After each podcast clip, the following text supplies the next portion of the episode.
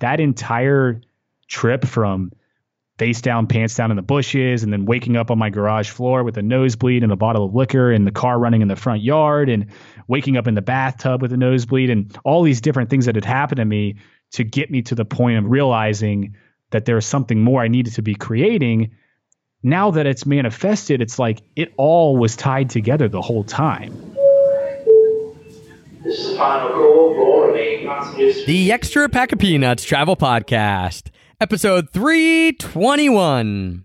The Kentucky Derby is the longest continuously held major sporting event in America, and it's been running every single year since 1875. It's had a lot of horses in it, and in fact, it's had horses whose names begin with every single letter of the alphabet, except for X. Looks like it's time to buy a stud horse and name him Xylophone. Heath Armstrong dominates life. He's one of my favorite people in the world. We're going to talk all about why that is in today's episode. But if you want to dominate travel the way that Heath dominates life, you want to carry just a carry on backpack. That is the way to absolutely dominate travel, not pay all those extra baggage fees, not have a ton of stuff with you, not be bogged down by all types of excess stuff that you don't need on your trip. You want to go with just a carry on. You want to be that dominator when it comes to travel. And if you're looking for the best travel carry on backpack on the market, hands down, not just I think this, but also the Wirecutter has named it the best travel backpack out there. Head on over to tortugabackpacks.com. Check out all the offerings they have over there. Don't forget you can use the promo code EPOP, that's E P O P, all capital letters, because that'll get you 10% off your entire order. I'll show you Paris in the morning. I'll show you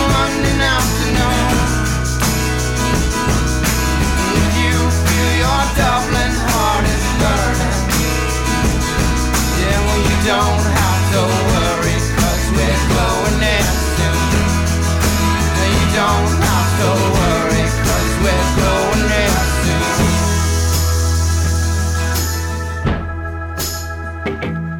Hello, travel nerds, and welcome to the Extra Pack of Peanuts Travel Podcast, the show that teaches you how to travel more while spending less. I'm your host, Travis Sherry, and joining me today is the author of the Sweet Ass Journal and Sweet Ass Domination Deck, someone who went from being in debt to $1.2 million in sales, one of our first members and one of our most active members of the Location Indie community, and someone who's one of my favorite people in the world to text with.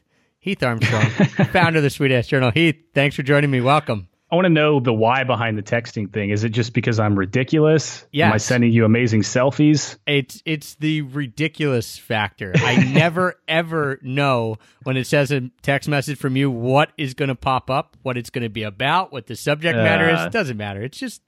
I of great sometimes stuff. read my own stuff and I'm like, what was I thinking? Or like, where did that come from? I, you know, some people like they can channel their muse into like perfect works of art and writing. I think my muse has some kind of perversion or or ridiculous um, method to just channel through me in random situations, and then I'm like, I don't know why that came out of my mouth, or I don't know where that came from. But well, yeah, then that dude. should make for a great podcast episode because, uh, yeah, like I said, I just love, dude. I never know what I'm gonna get. I, I missed a bunch of stuff in the intro because you're also like a Gremlin smasher, podcaster, blah blah blah blah blah. I, we could go on and on of all the things that you're doing, but one of the cool things that I'm super excited about, and if you guys are listening, is I know this convo because we just kind of alluded to. It's going to take a bunch of twists and turns. Anytime Heath and I sit down to chat, whether it's in person, whether it's on Skype, whether it's through text, it just goes a bunch of different ways, which is one of the fun parts about it. But the main thing that I want you guys to get out of today's show is how possible it is to completely turn your life around. And Heath, you're one of the biggest examples that I know of that kind of transformation, and all the stuff that you're doing. Um, and we're going to talk about that story. And so for me, I, I'm going to leave it up to you because you're a podcaster. You've done a bunch of episodes. You want to start at the beginning or do you want to start at the end of your story? And when I say end, I mean, I guess not the, hopefully the very end, but you want to start with what you're doing now? Or do you want to start with kind of what it was like before? dude um I guess before because the story isn't as good if you know the ending. That's true. We, we can't bat. pull the punchline from people, right? All right. yeah, So- but there's just so much. So There is so much. Well, let's let's unpack it a little bit here. You know, your member location Indie. I've heard your story a few different times. Never here on this podcast, and never maybe to the detail that we're going to get into today.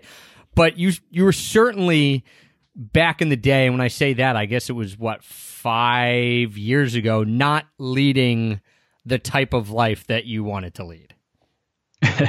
Well, yes, I was I was in Tennessee and whether I think that it was normal or not, it's certainly not normal from like a perspective of what any human body should endure, but the people that are around me, like it makes me feel normal to say that yeah, I I was drinking a lot, dude, like uh at least a handle of Jim Beam every 2 days. Literally $16.88 to buy a handle every 2 days and it wasn't just me because like everybody around me was drinking it too. So it was just I was functioning, I had a job, and I was definitely nowhere near where I wanted to be. But I also didn't know what that vision was. And I think that's the power behind just starting to absorb what some of the resources are out there to, to try to discover what meaning is in life and where you want to go. And I had some weird incidents happen, dude, where like when I was 22, I woke up on a, a well, basically, I woke up from a dream, terrified, like in a paralysis state. And I don't know if anybody has ever experienced this. Apparently, there's a deep form of sleep you can wake up out of. Happens very rarely, but like you can't move your limbs or like your head or anything.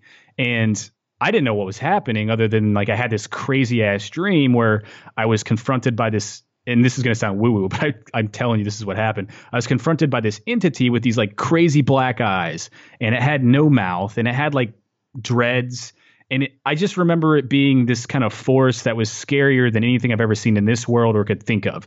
And it was everywhere I tried to look and get away from it, it, it was just right in front of my face. And the message that it was transmitting to me was like, if you do not change what you're doing or, you know, this way that you're living, you're coming with me. And I woke up like, oh my God, now I can't move my limbs. Like, does this mean that I'm paralyzed? I don't know what's going on. And it, it took about 10 minutes before I started actually coming back to.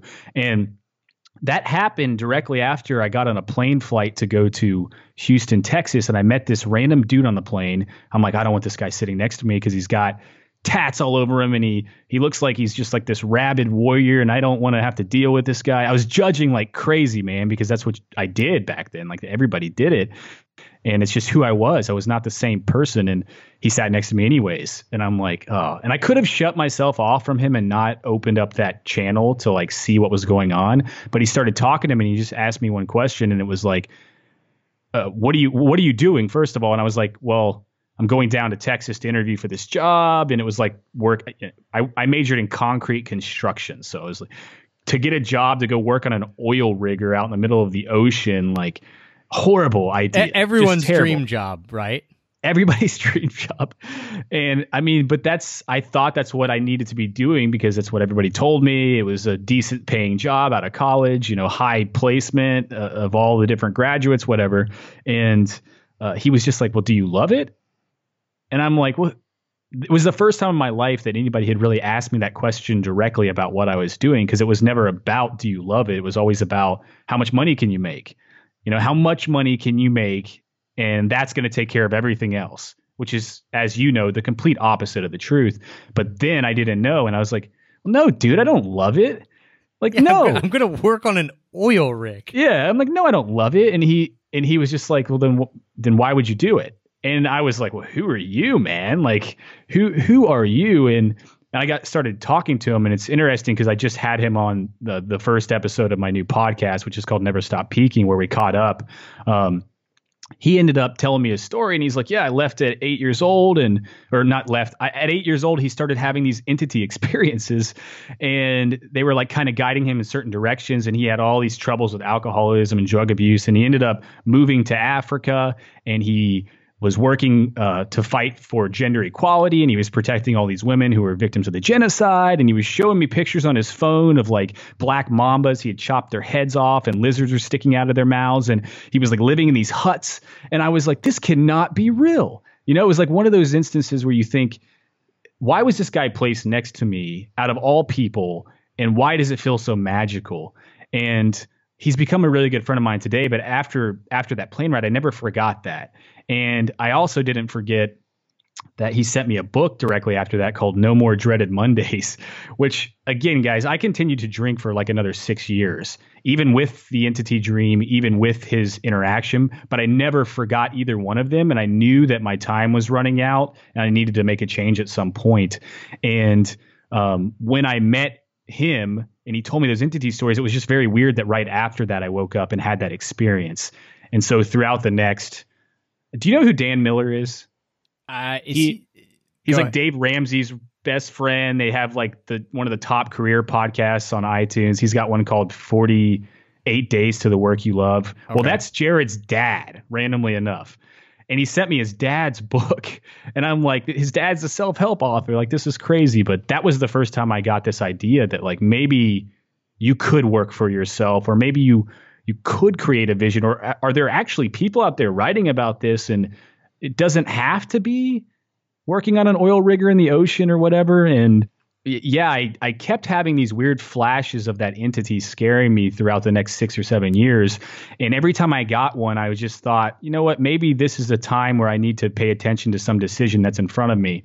And so i started doing that and and eventually it led me to podcasting. And i started meeting certain people that would remind me of that. And that's how i discovered epop that's how i discovered zero to travel and met you all who were big inspirations for me to start my own show uh, to start interviewing other people around the world who are creating this successful lifestyle and then taking their habits and their strategies and their their approach to life overall and, and trying to figure out what kind of a system that was. How do i implement that into my life? And then let's see if I can use those new tools to pay off my debt and you know get clean and stop drinking so much and create some sort of side income that gives me a little bit of confidence so that I can maybe leave my job. And then when you break that all down into baby steps dude it's like you're you're here with nothing and then all of a sudden you're there with everything you've ever wanted and and it's all a big blur but you know that it all goes down to just two two baby steps every single day in alignment with your vision and it's it's just crazy to go from that to where I am now. Yeah, it is, and I, I love that. And we're gonna dive into like what those baby steps are because I hate that when people give you this idea of like I was here and now I'm here, and you're like, Yeah. yeah, because it doesn't. Then it doesn't seem realistic. One of the reasons that I love having you on and I've loved getting to know you and become friends is that if anyone's as real as it comes, it's you. You'll talk about what it was like before, what it was like during the stuff that you still struggle with, all that kind of good stuff that we like to unpack here, because then you give someone who's sitting there saying, yeah, but they could succeed because of this, this, and this. You're like, no, hold on.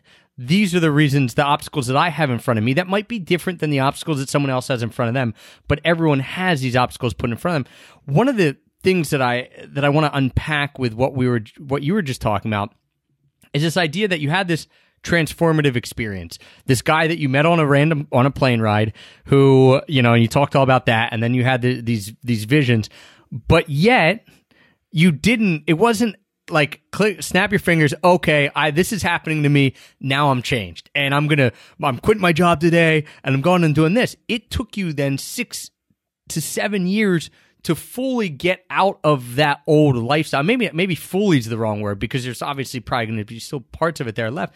But what what was happening in those six to seven years? Like you had the epiphany kind of in that moment that you're like, yeah, I, I can't believe people can do what they want, so I know it's possible. But it still took you a long time to, to start creating it for yourself. And why why was that? If if you can even kind of put a finger on what? it. It's because things are confusing until you figure them out, and it's not always. I still haven't figured things out fully. You know what I mean? And when I started working towards that, it takes a long time to understand what is distracting your life. And it takes a long time to get the strength to release the things that are clogging up your channel that allow you to be clear and to move forward. And it takes a long time to figure out what you really want to do. I mean, I had no idea. I just knew that I wasn't happy with what I was doing. And so this is something I don't talk about that much because people always want to talk about like the success. And this is good because it's taken me to a spot. So, dude, I took a job in Lexington, Kentucky, because I was going to take a job after school, not on the oil rigger, but in San Diego. and you know start my concrete career. But like the economy collapsed. That was collapsed. It was 2008. That's when I graduated, and so I ended up bartending in Knoxville, Tennessee, and I was like, they were like, hey, you know, you can come into a management position in the restaurant industry and make more than you're making bartending. And I was like, no way, no way. Like, I just need to get a job in my industry so that I can put something on my resume and then I'll figure out the next step. Like, it, for me, it was always about what can I do to level up one so that I can be one step ahead of other people I'm competing with for these types of positions and then maybe go to the next step. And so I got a job working for $13 an hour in a concrete factory in Lexington, Kentucky. And So I was that's the like, that's the real dream, right? The oil rigger, that's just that's secondary. The real Yeah, dream dude, is we thirteen dollars an hour in a concrete factory. we were making they were like you know i had a college degree and i went from these offers for like 60000 a year to like losing the economy and i'm sticking here like i graduated top of my class i had a 4.0 in college and, and i was a heavy drinker and it was only because i was a good test taker and i got a $13 an hour job and and I was okay. Like most people would have been like, no, I'm not taking that. I'm too good for it. But I didn't. I was like, you know what? It's I got to do something, and it just feels right to go do this. And so I went up there, and um, we were making like septic tank boxes and sand stuff that go underground. It was the most boring thing you could possibly imagine. But I actually started teaching myself. I was like always interested in computers because it was our generation and so i i was like well what can i do to like get myself a raise in this company or like move up and i was like well maybe i'll start making like some calculators that do all these calculations that they do on like hand you know paper and pencil on a spreadsheet and then i'll put them on a website so i taught myself how to do wordpress um, the basic levels and then i found this like cool plugin that let me convert spreadsheets into um, HTML. And so then I was like making a website. It was called concretehelper.com. It's actually still up today, believe it or not. And We'll it link it in the sh- we'll link it in the show notes, guys. Don't worry. it was all these different calculators um, for people to use in that industry to make their life easier. And like before I knew it, I was getting contacted by all of these different magazines saying like, "Who are you? What website is this?" And like, why?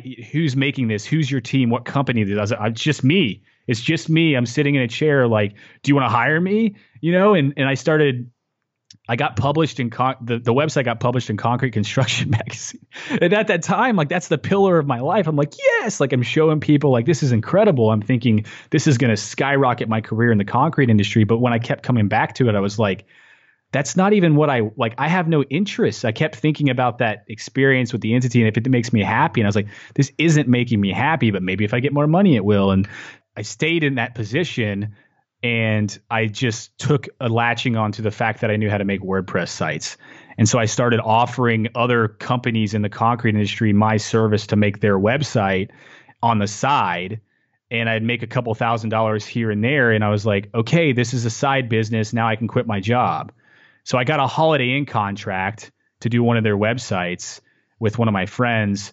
We started a company called Loosed Media. I quit my job after the first contract, and it wasn't a month and a half later. I'm sitting there like, I got to pay rent. I can't get, I haven't gotten any more jobs. Like I'm trading my time for money, and it was a disaster, dude. And I felt like I, I felt like a failure. I was like, well, I, I gave up that job that I had, and I was actually doing well because of this concrete site, and and just lost all the money with that business. Had to shut it down, and then I had to go back and work in the concrete industry again. So the second time around, I got a job as a as a sa- in a sales position where I was I was able to work from home, and I was like, okay, well, I'll just continue to try to figure out ways to make money, man. And and at some point, I started running, and it helped me kind of let go a little bit of the alcohol problem.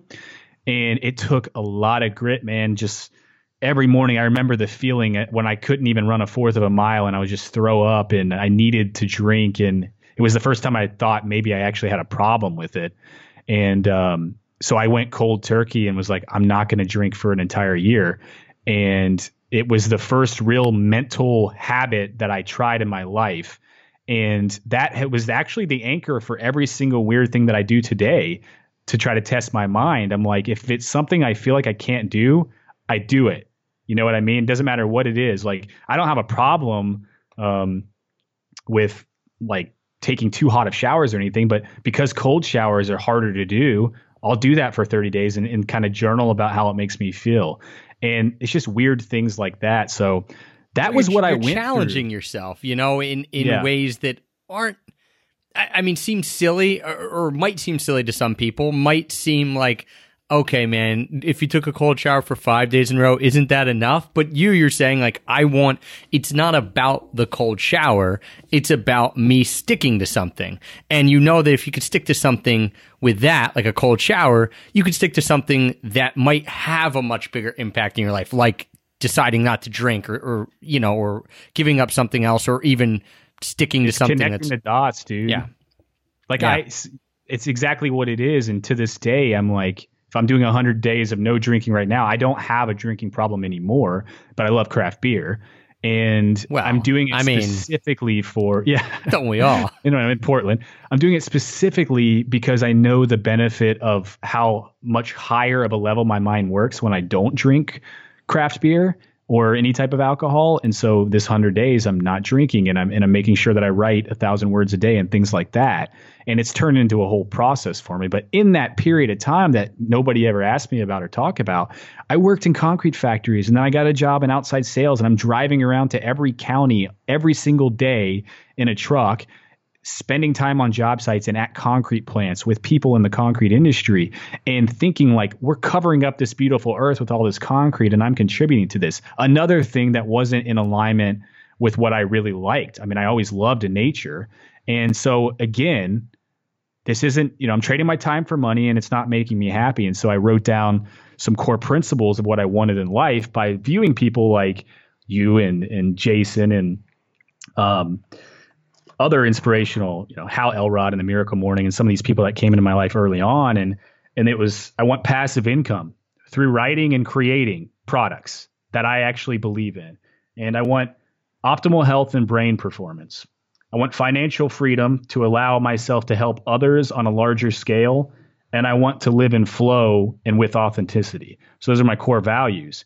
So from that point on, I'm like, how how do I do something every day to move towards those values? And I picked one segment of it, and it was um, I want to be location independent because that kind of is a byproduct of all of these things combined if it works out perfectly.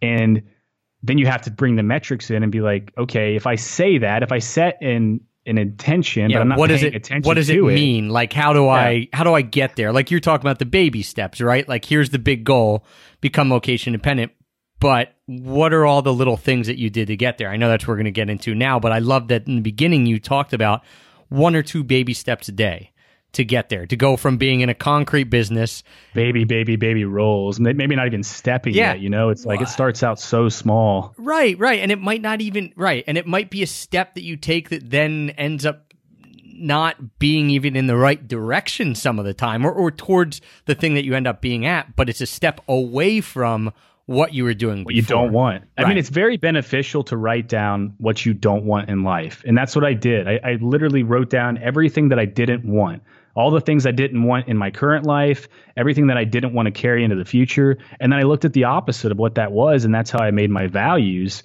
And I legitimately got out a note card and we talked about this when we did the Paradise Pack launch last year. I got with Lindsay, my fiance, who wasn't my fiance at the time, but like we were in a period where it's like, I don't know what's going to happen. We're drinking heavy. There's some fighting going on. She's about to go into work in the pharmaceutical industry and the horse breeding, which is like not her passion, but she's being pushed that direction from her influences. And I know that her passion is coaching lacrosse, and I and it hurts me to see that she's about to get sucked into something that I had been sucked into, you know. And uh, so I'm trying to influence her, like, no, you can do this. And eventually, something got through to her, and I was like, look, if we can find you a position where you just go volunteer to coach lacrosse somewhere on the West Coast where we wanted to live, anyways, that will force me to have to figure out a way to make income to leave my job if I want to be with you. And dude, that's not something that's not easy to confront, you know? And No, those are three huge decisions. one one on her part to like to lead to go and do something that she wants to do, but you know, obviously financially might be a huge step down. A decision on your part to do the same thing, and then decision on both of your parts to do it and stay together, like to put your relationship kind of as the pillar that's that's pulling both of you, which which obviously worked for you guys, but can be a super stressful thing. Yeah, and and you know, I had a I had a four bedroom house in Kentucky.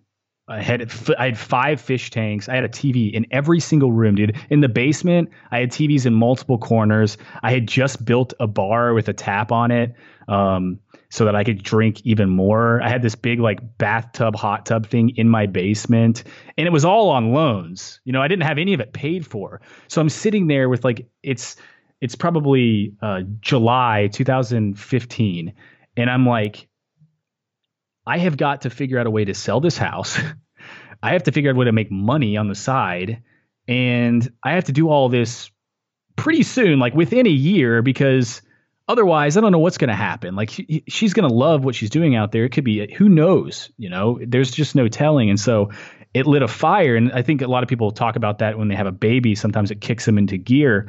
But if you just go out and put something on the line that's really important to you, it's amazing how much more hustle will come out.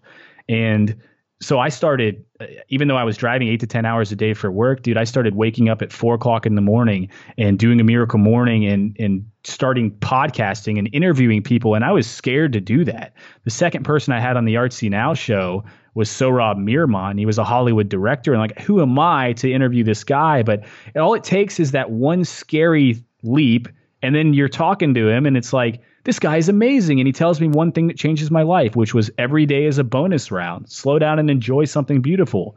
If he, you know, that has been an anchor for me since. And it all just started steamrolling. And the most powerful part of all of it, Travis, is the ability to connect with like minded people. And that's why location indie and all these communities are so important because it doesn't matter how high your goal is or how willing you are to work towards it, you need help. There's no doubt about it. Like you need help. And I had so much help, which is why I'm so adamant about helping other people. And it if it wasn't for the me starting the podcast or being influenced by you all or meeting people while doing my podcast, there's no way in hell I would be here. I mean, the dude that taught me how to start selling stuff on Amazon when I was like walking through stores and scanning things with a scanner and like trying to figure out how I could take it home and pack it up and flip it to make some money. I met him through a Twitter auto direct message. Think about that. And now he's. You know, I don't he's even know. I. I don't even know really what that means. What It a Twitter auto direct had- message? we both had these like uh we both had these like robot responders on our Twitter messages trying to draw people to something. I was like trying to like get people to go to like my artsy now site, which was nobody was going to. And he was like doing the same thing. I don't remember what it was for, his website. And they responded to each other. And so when I got a response, I'm like, I'm like, oh, and then I look and I'm like, that's auto direct too. So then I started trolling him and he like responded and then i realized he was close to me and then i ended up bringing him on my show and we became friends and that all steamrolled into him telling me his story about how he left his job in the corporate bond world and he just couldn't deal with the, the stress and how he was doing something he didn't love and so he was literally delivering subs at Jimmy John's trying to figure out how to make money on the side. And so he was trying to do stuff on Amazon. And he started sending me pictures of like his screenshots and it was like he sold $200 that day on Amazon. And I'm like, oh my God. And I remember riding around with my boss in a truck and I'd be like, check this out. This guy sold $200 on Amazon. And he's just like, that's not real. It's can't, it can't be real. And the next week, it's like he sold $600. And then before I know it, he's sending me screenshots of the month and he sold $16,000, $17,000 on Amazon for the month. And I'm like, okay, dude, show me what you're doing. And so he taught me in, in like in a nutshell, I'm basically it's called retail arbitrage where you're going to stores you're scanning shelves for items trying to match them to what they're selling to on amazon. And because amazon's usually inflated if you find a good product that's selling for more on amazon you take it home you pack it up you send it in and they sell it and you make a little bit of money. Well it only took a couple weeks of that to where i'm standing there with lindsay bef- right before she she was back visiting for christmas or something. So like fast forward august she left she came back for Christmas. It's like December. I remember there being snow, and I'm like two months into scanning like on the shelves, and But but you're not. You're still working at the concrete company, oh, right? Oh, yeah. I- so it's I like, like, ten hours with the concrete company, then you go scan stuff on the shelves. Oh, and trying to do the podcast. I mean, I was a maniac, dude. I was so determined that like every I was in flow really if I think about it. Like I was I knew what I had to do this stuff and it didn't feel like work because it just felt exciting and it felt right. And I but at this particular moment I'm like in like a Marshalls or something and she's like do you realize how terrible this is? She was like, This is worse than your job. Like, do you really love this? And I was like, I'm like standing there scanning a cheese grater. I'm like, uh, no, this is terrible. Like, this is terrible. And I was like, fine, I like I'm done with this. And so I told Jason Berwick, who is the guy, I was like, dude, I can't do this, man. Like it's it's horrible. This is trading my time for money again, which isn't in alignment with my core values. And I I was it's into not automation at location independent at that point because you you're going to stores. You're not. Yeah, it it's it might be a tiny bit more exciting than a concrete job. Maybe in the I beginning, was worse. and maybe yeah, and then and then after the honeymoon period's over, you're like, dude, just put me in a truck with a concrete salesman. Like I don't even want to be in a Marshalls. So bad. And I I was like, look, man, I've I, at that point I had been doing a lot of automating with the podcast and I was very interested in it. And like to the point where I was like taking pictures of my deodorant and it was like ordering for me automatically on Amazon through like IFTTT and virtual assistants on like fancy hands and things like that or whatever. And I was like, man, if we can look at this system and figure out a way to automate it, I'd be really interested in the future. And so let me know if you get around that. And then I tried to start another business, which was called Podcast Pal, because I was podcasting. And so I did, I'm like, yeah, I have this great idea to like create this platform where people can like exchange podcasting services, which was so flooded out. But I, I like convinced myself that it was good. And then I just came to a breakdown one day and was like, I'd spent all this extra money trying to develop this website for the podcast system. And I realized I was trading my time for money again. Like I was editing services that I didn't feel like could be replaced, and it didn't feel right. It didn't feel aligned. And um, oddly enough, Jason Berwick called me. I was sitting in a hotel drinking Stone IPAs and um, Chattanooga after like a whole day of doing concrete work, and he was like, "Dude, I figured out how to automate it." He's like, "It's called online arbitrage."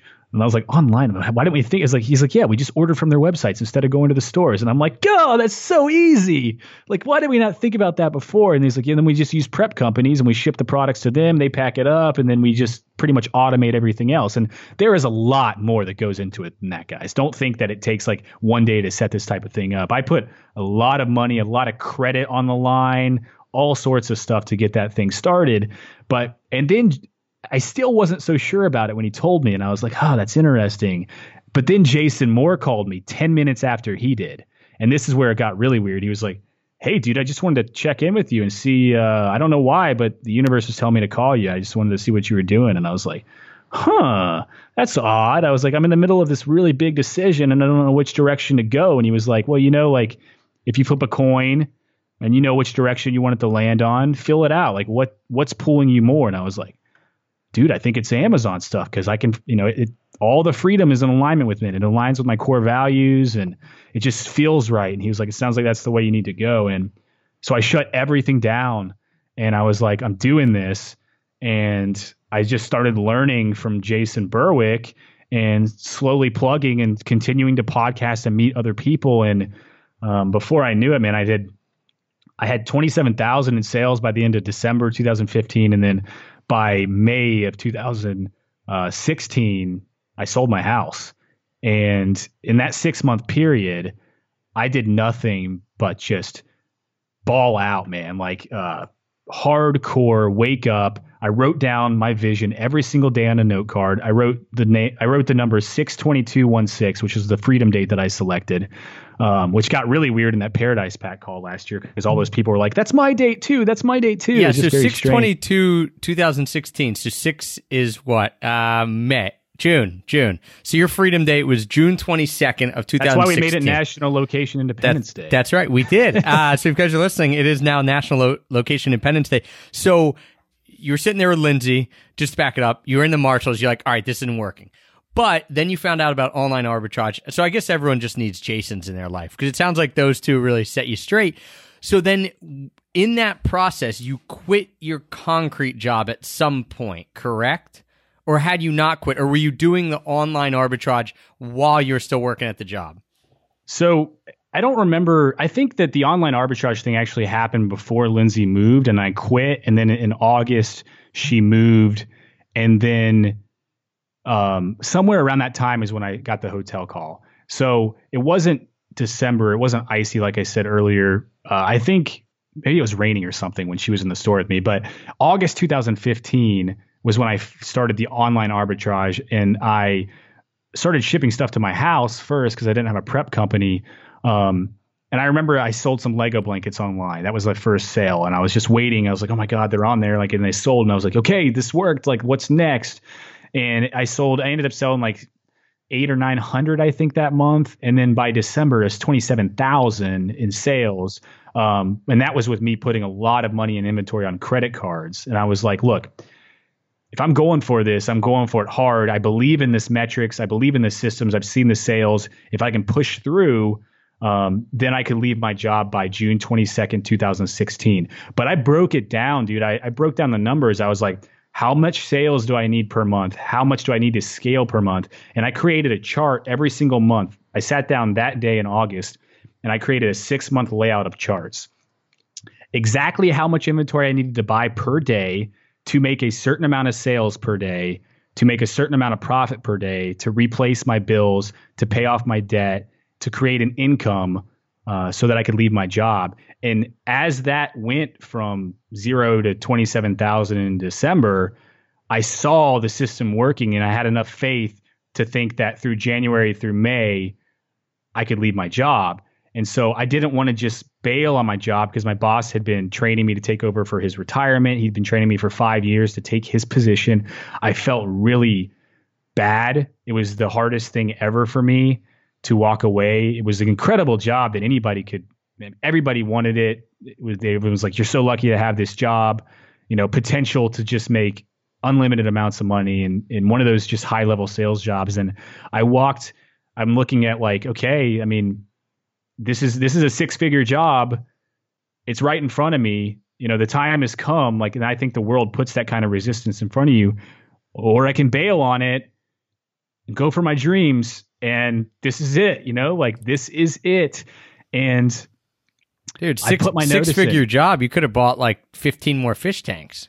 Yeah, I mean, just think tanks. of how many uh, fish tanks you could have had in that house. Oh god, dude! And so I there was all sorts of weird stuff that was going on. But my grandmother called. I called talked to my grandmother. She was 94, and I was just in. I was so stressed. Dude. I didn't know what to do. I was like, I can't do them both. I have to do one thing. I'm going to disappoint somebody. I'm going to disappoint a whole bunch of people. It could fold in on me. I mean, every thought that could possibly go through your head. But my intuition was in alignment with this. It was like all I was all in alignment with the leap, and my grandmother well, and called really me. It's really easy to see now, right? Like looking at it, knowing what happened, to be like, oh, well, Heath, of course, like you're going to leave your job in the concrete industry. You said you didn't like it. You said you were really into this. It was getting you fired up. But this is obviously with years of like a few years of hindsight and and much more clarity but i get what you're saying is in that moment even if you don't like it and you know it's not for you long term it, it, there it's still hard to make the decision I, i've never heard anyone be like oh yeah, well I didn't like it and this and that. So I just I was like, eh, I'll leave it and whatever works works. It's like you're still in a moment where you have to make a tough, tough decision. And so I just want people to realize that, and I think everyone does who's been in those situations, is that you're looking back at it with clarity. I'm looking at it like, oh yeah, leave your job. Like, come on, man. Like you got this Amazon thing rolling, you're good to go. well, but, thank God for you guys who were influenced me to do that too. I needed that side of it.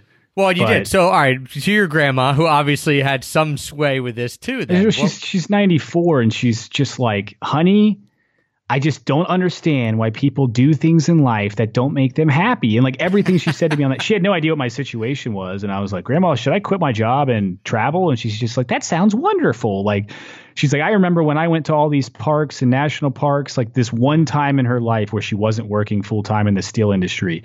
She went to these national parks and it's all she talked about her whole life, that one time. And I'm like, I want this every day. You know, I want to have a life like that. And it just was a signal. And then I got a call from the operations manager of the company I worked for who, man, I don't know, he's an angel too, but you know, everybody there, they're all like, you're all in. You, you're never getting out of the concrete industry. This is you forever. Nobody gets out. But for some reason, he's just this cool dude. He was like, right. I remember I was driving my truck through like Hopkinsville, Kentucky, and I was just so distraught. Lindsay left. She was in Washington.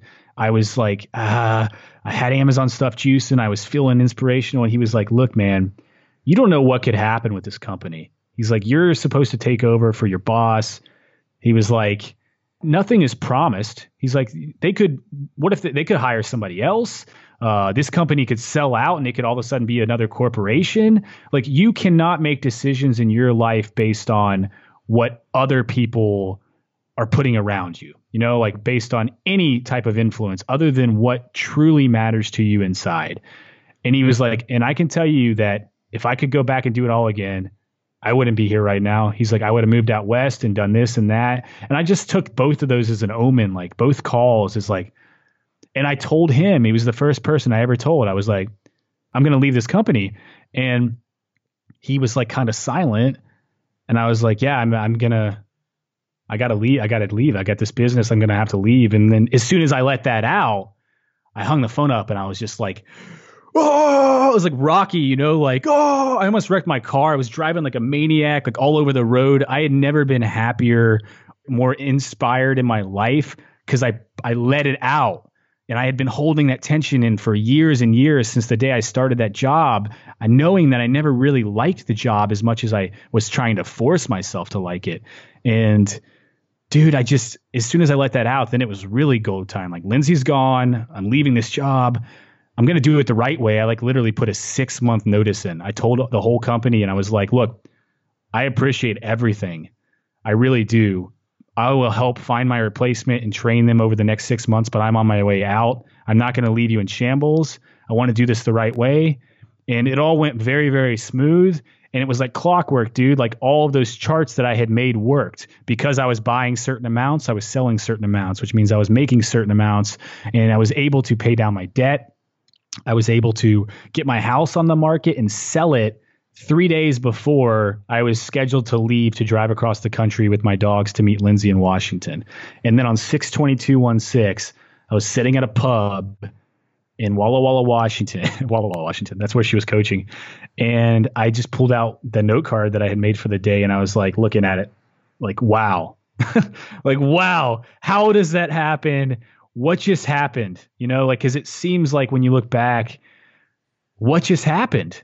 Like, what just happened? And it's just, I mean, that was a year. nuts. It was only a year. I mean, I know looking back, it was obviously an eventful year, and a lot of people are going to say, uh, you know, like a year's a long time. And maybe it felt like a long time when you first kind of started this idea, you know, in August. And I guess it was a little less than a year, 10 months. well, yeah, the idea really, if you think about it, when I was 20 on that plane, like that was 10 years. Right, right. It took me to get to that point. So, although a lot of the action, you know, took off that year, it was all those steps from from that plane ride to from 2008 to now that you know all work together in a web. And what does it look like to, to tie up the kind of the story now? So you moved out to Washington and you moved to the West Coast, 622, 2016. That's why 622, National Location Independence Day, which if you guys, if, well, of you probably don't know the story. We were on a call, a random call last year during the Paradise Pack, and you told a very short version of the story where you said, yeah, I, I said my date was 622, 2016. And there was what, two or three other people that say, that said, I set a date for myself of when I wanted to leave my job. And ev- those three other people had that exact same day. How, how does that happen? I mean, that's weird. That there was some other larger energy that was bringing into that call. That was super weird, man. Right. So if you guys are listening and you're sitting there and you're like, all right, you know, this is inspiring. Like, I want to become location dependent. I'm going to shoot for something. You can pick whatever date you want, but 622 seems to be a pretty good date for most people. And um, it might be too quick for you guys to turn around. Maybe you pick 622 of the next year, whatever it is going to be. But um, All right, so let's tie up the rest of your journey a little bit, and then we'll deal uh, dive into a little bit more of the actual like takeaways and and things that you really started putting into place that that made it work. You were sitting in Washington. You're there in Walla Walla. Life is good. You moved out to the West Coast, as you always say. I left a concrete job in Kentucky to be location independent in Washington, uh, which is you know sounds great and is awesome. But since then, you've certainly done a lot more. I mean, it's been a well, almost a full two years now from you moving out to Pacific Northwest, going location independent. What did those like? What did those months after that, the last twenty months, what did that look like? I basically continued to scale the Amazon business as much as possible in Washington, which was great up until the beginning of 2017 when I just had. I mean, I'll be honest. Last year was one of the toughest years of my life. I lost all on the same day. I lost my grandfather and my dog, which is the love of my life, to a random form of cancer uh, and the business. So Amazon suspended my account. It didn't get resolved for like 20 days. It was all over an issue that wasn't. They never told me what was wrong with the account. There was nothing we could find. I just couldn't get them to respond. So I ended up losing like 20 $25,000, which was the cushion that I built up over sales to get over the hump. And all of a sudden, I'm sitting there like, I don't know what's going to happen. Like, am I going to have to go back to work in the concrete industry in Washington, or you know, I'm I'm I'm hurting, like emotionally just hurting from everything that had happened. I was in a funk, um, and at the same time, I'm supposed to be launching the Sweet Ass Journal, right? And it wasn't a couple months after that where I just stuck to my guns of just being mentally strong, continue to meditate, continue to do the things that I knew could help me through, continue with my miracle morning, continue with journaling, um, and try to keep doing all of these. They're they're really anchors, man. Like they're anchors for carrying you through and, and letting the emotions flow through me rather than hold them in. So I did a lot of crying, um, and I just let it flow. And then it came time to do the journal launch, which actually ended up you guys helped a lot with that because you put the digital version in the in the Paradise pack. And I still was just so high stress at the time, dude, that I got just I would get migraines that I'd never had my whole life. I'd get cases of uh, vertigo that I had for a large part of 2017 to where I felt like I wasn't myself. Um, now, I believe I picked this up from a, a, graveyard in Alaska, believe it or not. There was this weird forest that hit me one day, and then I collapsed in a coffee shop um, that same day in Alaska, and I never felt the same for six months. But I dealt with all of these different forms of resistance throughout the year, and you know, I I was trying to get the Amazon business back to the point that it was, and it's there's always going to be something you're not expecting, whether it's a good thing or or something bad, but you got to take it. Like you got to face it. You got to be, you got to stand up for yourself, be a badass and move towards it. And so I did that. And, and through that process, I realized that the beauty of all, of it, you know, everything together, the most beautiful part about it wasn't the Amazon business. It wasn't the money. Um, it wasn't anything to do with what I had created in that aspect. It was the journal. It was the people that were sending me messages saying, thank you so much this has helped me change the way that I'm looking at my approach to my vision in life. And thank you so much for guiding me through like the power of giving gifts and minimizing and and celebrating my wins and and setting these actions every single day that help me move towards my visions and my goals and my dreams. And I started realizing very quickly, like, wow, I have this platform to allow me cash flow um, to live off of, which is the which this, was the Amazon business was allowing you to like and and you and you, touch on that really quickly. You had automated it out to such a degree that you were working how many hours a week on the Amazon business when I it mean, was, it was, it was, was about two well. hours a day max. Okay. Um, and a lot of that was just checking in. So yeah, we had prep companies who were handling physical products. I had hired several assistants. I had one full-time U.S. employee who was doing buying of inventory for me. My administrative assistants were in the Philippines, and this whole team worked together in unison and it was great, man. It's like that freedom, passive lifestyle where I can wake up and, and start writing, and that's what allowed me to create the journal was that free time. And but throughout the whole process, I still wasn't sure. It's like, well, I don't want to do resale forever. There's no purpose in it other than creating this anchor.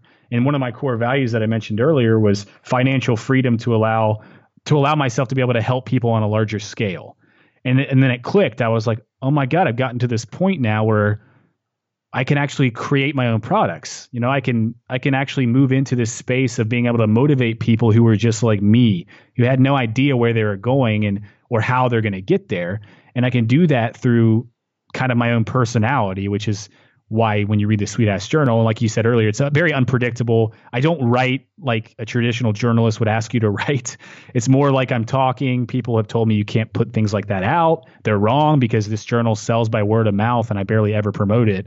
Um, I just had my best month ever in March, and and now It's the only journal. I'm going to give it a plug here. I, I I'm one of those type of people when you talk about meditating daily and journaling and doing all these things that I know you should do, I can never ever stick with them. You know, I'm very bad at sticking to a routine. Unlike you where you said, "Hey, I'm just going to commit to this," and, you and you get really good at it. I've been very very awful for most of my life being able to stick to routine until I got the Sweet Ass Journal. And I think one of the reasons that I've been able to work my way through it, and I'm by no means perfect. I had a big lag there for like a month where I missed every day, but everyone does. One of the neat things with the journal is that for me, over the course of the last five or six months since I've had it, like I would have never worked through a journal and, and ever finished it um, previously. But because it's so, I, because I know you, and maybe not even because I know you, but because it's so quirky and fun and interesting, and the first like 30 pages where you talk about why you wrote it are super funny and it's not serious in, in that way. Um, that's really been motivating to me because I look at it and I say, yeah, I'm not, I'm not looking at some static, boring, you know, and it's not a worksheet. It's not a normal journal. And for me, that's really stuck out. And I think that's where your talent and the, and the beauty in what you're creating lies is that you're creating products that are unconventional and that people who resonate with them will really, really resonate them. And other people will look at it and be like, this is stupid. This isn't for me. But who cares? Because if it is for them, they're going to be all in, like I am with the journal. I've been told that how ridiculous I am for not putting the hyphen in between sweet and ass because of the message it puts out.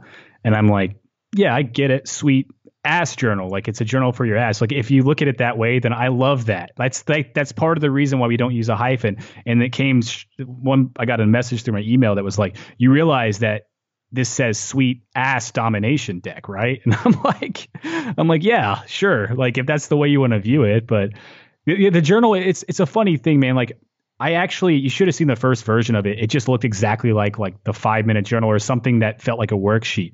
It was lines that you had to fill in, and I'm sitting there looking at it, and I'm like, it. The reason that I never completed journals myself was because I felt like I had to fill in the blanks.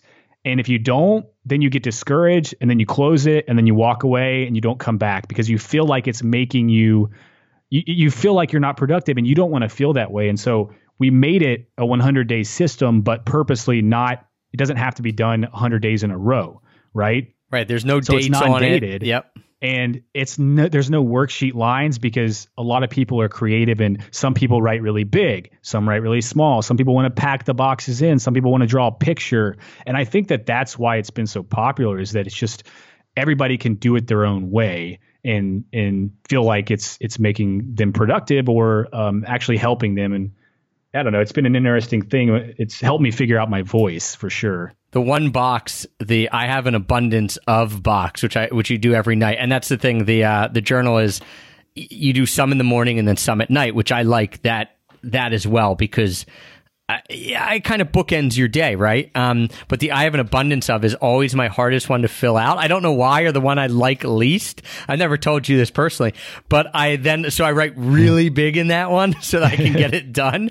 But I'll be like, I'll write like one thing, but I'll write it really big. And then of course, like the brainstorming one, like with the list of ideas, I'm like, you know, writing out, yeah. super tiny, It's- try to. So It's I, interesting to see how it works for every because I get a lot of feedback and like everybody has preference, right? On what's their like the hardest one for me is the I have a gift and or minimize section because I already minimized everything and I've gone through that process and I've created a habit of giving gifts. So now when I try to think of a gift, it's harder for me because I'm really naturally I, I don't know. It's like built into my lifestyle. So that section is really hard for me. But the abundance one for me is my my favorite because it started by like me complaining about how I had nothing, and then my old coach Jacqueline, who you know, um, she was like, get a jar out, fill it with pennies, put it on your desk, and every time you can't think of something to put in that box, look at that jar. He's like, you have an abundance of pennies, and then you'll start to notice how easy it is to fill that box in. And then I was like, oh, I have an abundance of incense. I have an abundance of ideas. I have an abundance of shoes which really only have like three pairs of shoes, but that's an abundance. You know, I have an abundance of cryptocurrency coming my way. I have an abundance of, um, you know, clean undies that I can wear every day. So it starts to really help you point out all of these things in life that you're not aware that you have. Um, and I think it's it's it's one of the cool sections for me for Yeah. sure. And we will we will link up the Sweet Ass Journal. Uh, it's pretty easy to remember. Oh. Sweet Ass I was going to tell you, uh, if you guys, so for your audience, Lindsay put up a landing page at heatharmstrong.com forward slash EPOP. And I'm going to give three physical journals away to people who enter, but also for the people who don't win the physical journals, you can download the entire guide section in audio format and listen to it so that first of all, it's going to walk you through all the different types of sections. But even if you don't use the journal, you'll find something in those habits um, that will help you. So if you want that, you can go to that landing page. awesome. All It's right, not so up. It's yeah, not up yet if you're looking for it. we will we will link that up. Yeah, I saw that it wasn't up yet. No worries. We'll link that up there. Um, so that's heatharmstrong.com slash epop. You guys can enter that little giveaway from Heath. Thanks for that, man. And then what you got going on next, because what I love about your idea with financial freedom so that you can help others is that a lot of people get stuck in this idea of building a business and making more and more and more money. So even though they're working for themselves and they're and they're location independent and they're all that good stuff, they still get caught up in the whole rat race. It's just a different rat race. And I've fallen in that trap a lot and I continue to fall in that Uh, trap. Success based problems or Right. Yeah. Yeah. Yeah, you're just you're sitting there and you're like, okay, well, this and that, and you're saying, I want, I'm glad that I have this financial freedom now through this Amazon business that I built.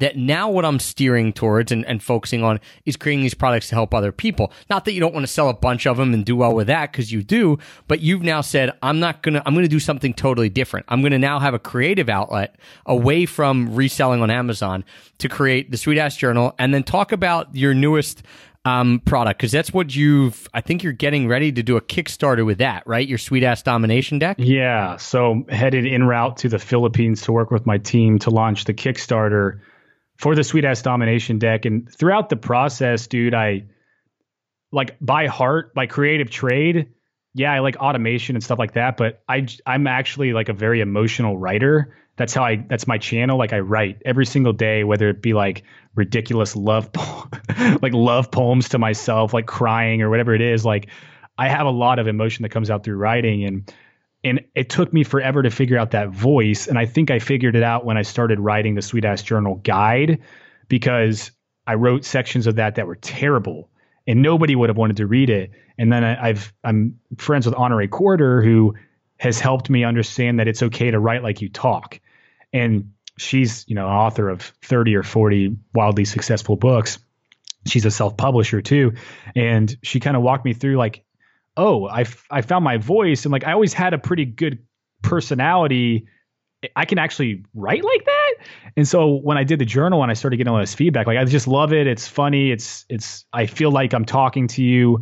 I was like, I don't know where the idea came from, but I was like, man, I'm using these weird like affirmation cards, but I'm not really into these affirmation cards because it's like, you know, I am a fairy, God princess, like, and I have all this or, or the ones that are just like I have, you know, I have a hundred thousand dollars, and like some of the, it's just too woo woo for me to think like a lot of them they leave out the the action, right? Like you can't just say an affirmation and have it come true. I mean, yes, you can rewire your brain to make decisions um, subconsciously that help you work towards that affirmation if you say them out loud. Um, but if you don't take the action towards an affirmation, you're never going to get there. And I was sitting at a coffee shop in Portland with Jason Berwick one day, and I was like, dude, I don't know what it is. And I was like looking at some affirmation cards online. I was like, I want to write my own cards. And he was like, Yeah, it's a pretty good idea. And I was like, No, like I've I've been writing these like snippets and quotes and all this stuff through poetry and channeling, and like I I think I can really make something that could appeal to an entire generation that regular affirmation cards don't appeal to. And again, I had no idea what that was going to involve, but I started, right? And I wrote down a list of like 15 to 20 thoughts in my head. And I still have that piece of paper Um, because um, it was about a year ago today. And then I just started rewriting them. And then I eventually I got to having 60 different ideas and they turned into scripts, which turned into us contacting one of the graphic girls on our team to make graphics to pair with it, which turned out incredible. Like the space, she nailed it. Um, and I didn't want to just have affirmation cards that say like, you know, my body is a sanctuary on them or something like that. I wanted to actually put my personality of motivation into it. And so on the front of the card, you get an affirmation, but on the back, it's actually just a ridiculous rant from me that's supposed to motivate you to work towards that type of affirmation. And it works out really, really well. And, and we've shared them with a lot of people um, digitally. And if anybody wants to see them, you can actually go to ragecreate.com. Depending on when this goes out, if you'll either, you're either going to see the pre-launch to the Kickstarter or the Kickstarter. And either way, if you're on the pre-launch, you can download a digital sample pack of about 10 cards front and back, but you also get entered into um, get notifications for the early bird tiers for the Kickstarter. And you can get a preview of my new book, which is called Sweet Ass Book. And all, all, all, in on the uh, sweet ass theme, huh? it's called Sweet Ass Book to develop or Sweet Ass Book to beast up your motivation muscles. But basically, the book is uh, motivational expansions of these cards. And so it's all kind of worked into this big giant manifestation. And I realized by sharing these cards with people how much they loved them. And they were like, this is all I need. Like, this is great. I don't need to read a, a giant self help book because I just need these little reminders. And I was like, oh my God, like, oh my God, are you? It just clicked in my head we don't need it doesn't have to be like this gigantic long form motivational product. Like what if i made motivational products that reminded people of how awesome they are in 10 seconds or less? What if i took ordinary items that are around the house and turned them into reminders so that when you are you know working your day or you are having like some terrible breakdown and resistance gremlins are trying to attack you like and you look at your toilet paper roll and it has affirmations on it you're reminded without even thinking like you're like oh oh yeah, today's not that bad. Like, you know, I, I kiss no butts. This affirmation's awesome. And then you get back onto that train of working towards your visions and your goals and your dreams. That's that's the sweet ass toilet paper idea. Um, and it all clicked. You're gonna turn every product that we have in our house into an affirmation. toilet paper. I don't know what you have in I don't know what you have in your house, but uh, trying to turn ordinary items, yeah. And like I mentioned earlier, I want to create a, a scale in the bathroom that doesn't show you your weight, but actually reads you affirmations. And I think that would be incredible, you know, and maybe my body is a sanctuary. I, I treat it with divine care and things like that. And, and it's become like this weird thing. I remember being a little kid in class and they were like, it's show and tell day, invent something and bring it to class. And I'm bringing in these things. Like I had this basketball and it was covered in duct tape on three different sides. I had yellow tape, uh, green tape and red tape. And every time I bounced it, I'd turn it and show them and say that it was changing colors. Like this, this is my basketball. It changes colors every time you bounce it. And that was like my first idea that I could make my own products.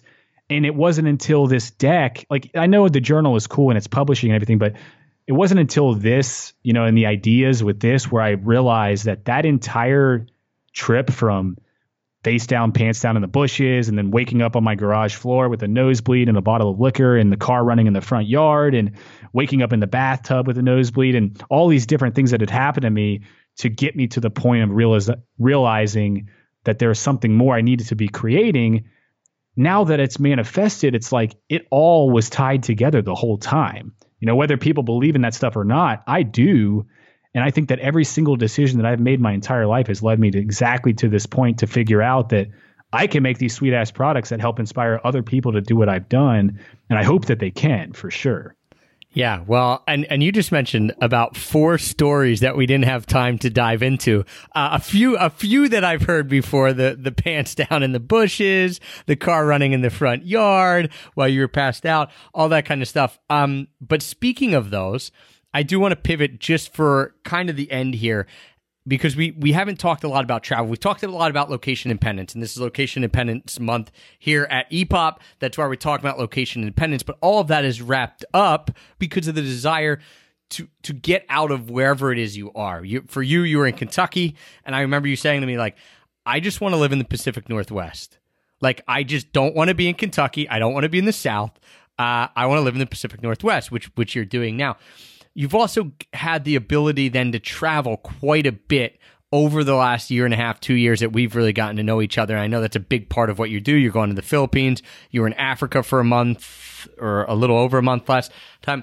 If I just want to touch on travel for a second, A, do you have a favorite place that you've been and then a fa- and then a place that you're like really dying to go to?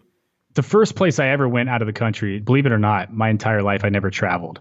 Um, my family didn't have a lot of money, and we never took vacations that were outside of Myrtle Beach, South Carolina, because my grandparents lived there. And so in 2015, when right before Lindsay went to Washington, and the reason that we decided to send her out there, we, we went to Thailand, and it was my first realization that like the world isn't as scary as the people in Kentucky make you think it is. it's actually it's actually incredible, you know, and and I know Thailand is a pretty pretty safe, like open. It's not not necessarily near the extreme as like going into places like Cambodia or the the slums of Africa that I was in for months, and um, even parts of South America. But it's I think there's something to be learned from each one. And I'd say my favorite. I mean, I'm partial to Thailand just because it Kinda was that first experience. But dude, I uh, I love Nicaragua. I love Nicaragua. I love the volcanoes. I love the culture, the people. Um, it's incredible, man. And, and I'm not as much of a fan as Costa Rica. I just think it's built up so much. But Nicaragua is still kind of this peaceful, beautiful place. And I just got back from France two days ago, and that was pretty cool. But I, dude, I just cannot. My diet does not agree with just bread and cheese all the time. I was dying. I've got like a yeast allergy, and that's whoa. But um, So, so where do I not Paris, go? but Nicaragua would be yeah, which is Yeah. awesome because as someone who's looking to go somewhere new, um, over next winter, because I will not, I'm putting that on record. I will not be in Philadelphia over the winter, or at least the second half of the winter. I'll be here for the holidays. That's fine, friends and family. But um, Nicaragua, very, very, very high on that list. What about where you want to go? Like, if we could transport you right now, is there somewhere you're just dying to go? One other thing that was cool, just to mention, was whitewater rafting on the Nile in Africa. That was pretty sweet. Um, but where do I want to go? Yes, so many places. Nepal would be at the top of my list.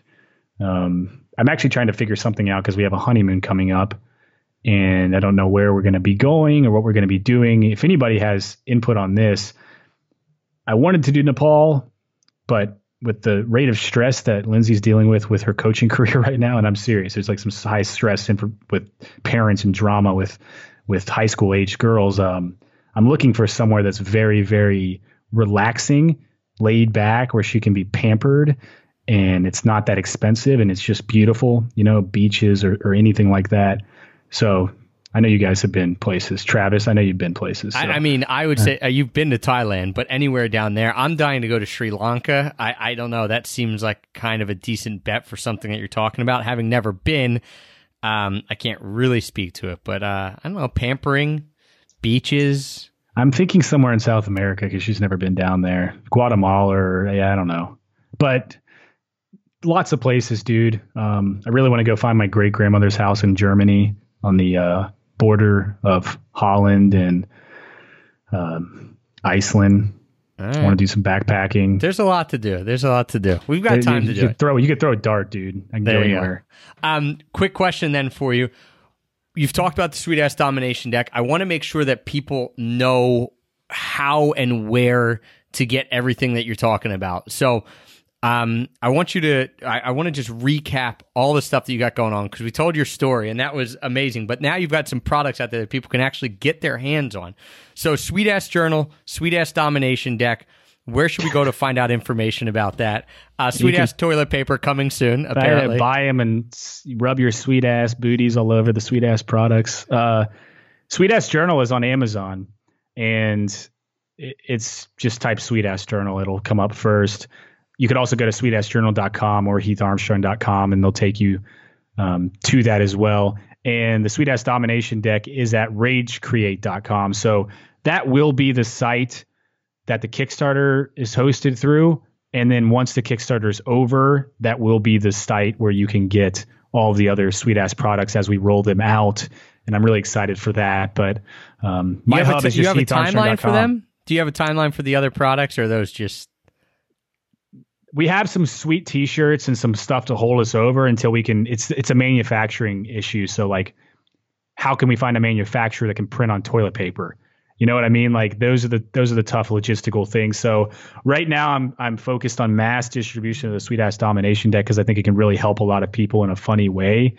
And i'm you know i have a big vision travis but what's right in front of me is what's most important. So it's kickstarter right now and i've got my podcast that's just launched, which is called Never Stop Peaking.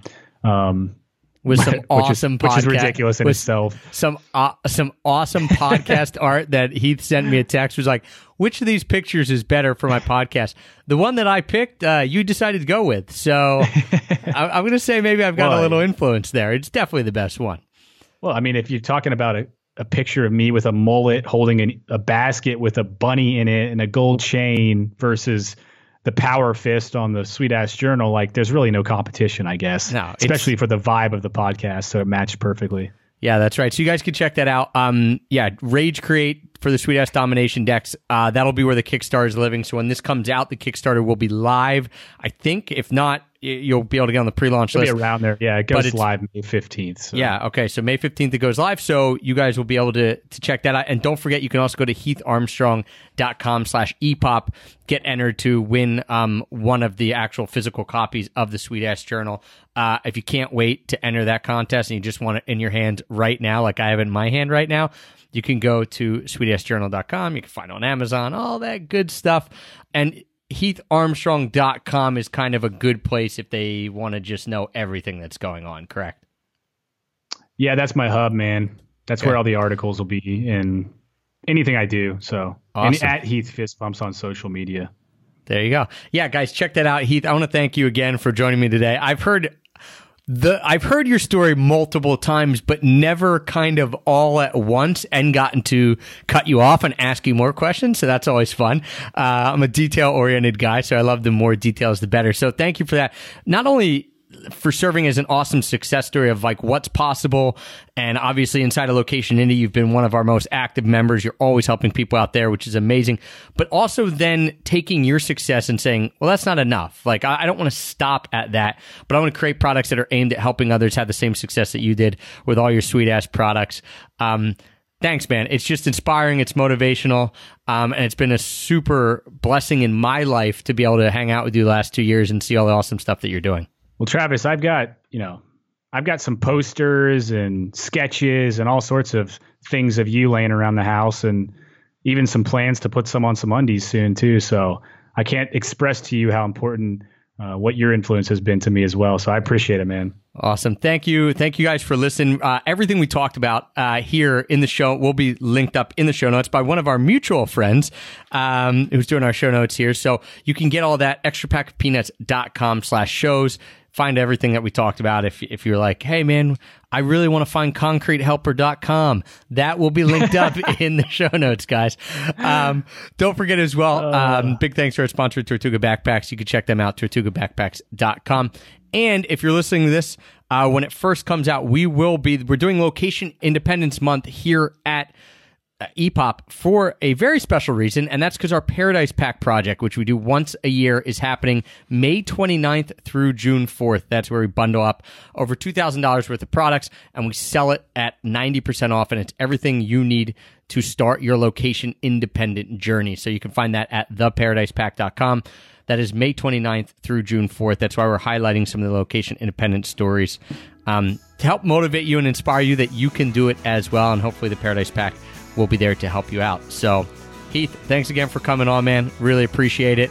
Thanks for being a part of the Paradise Pack last year. I'm sure you're going to be throwing stuff in this year. It's awesome to collaborate and work with you. Word to your mother, Big Trav. Thank you guys for tuning in today, for the continued support as always. on however you're listening iTunes, Stitcher, Overcast. Doesn't matter. Thanks for the support. Um, that to this day makes us number one rated travel podcast on iTunes. And until next time, happy free travels.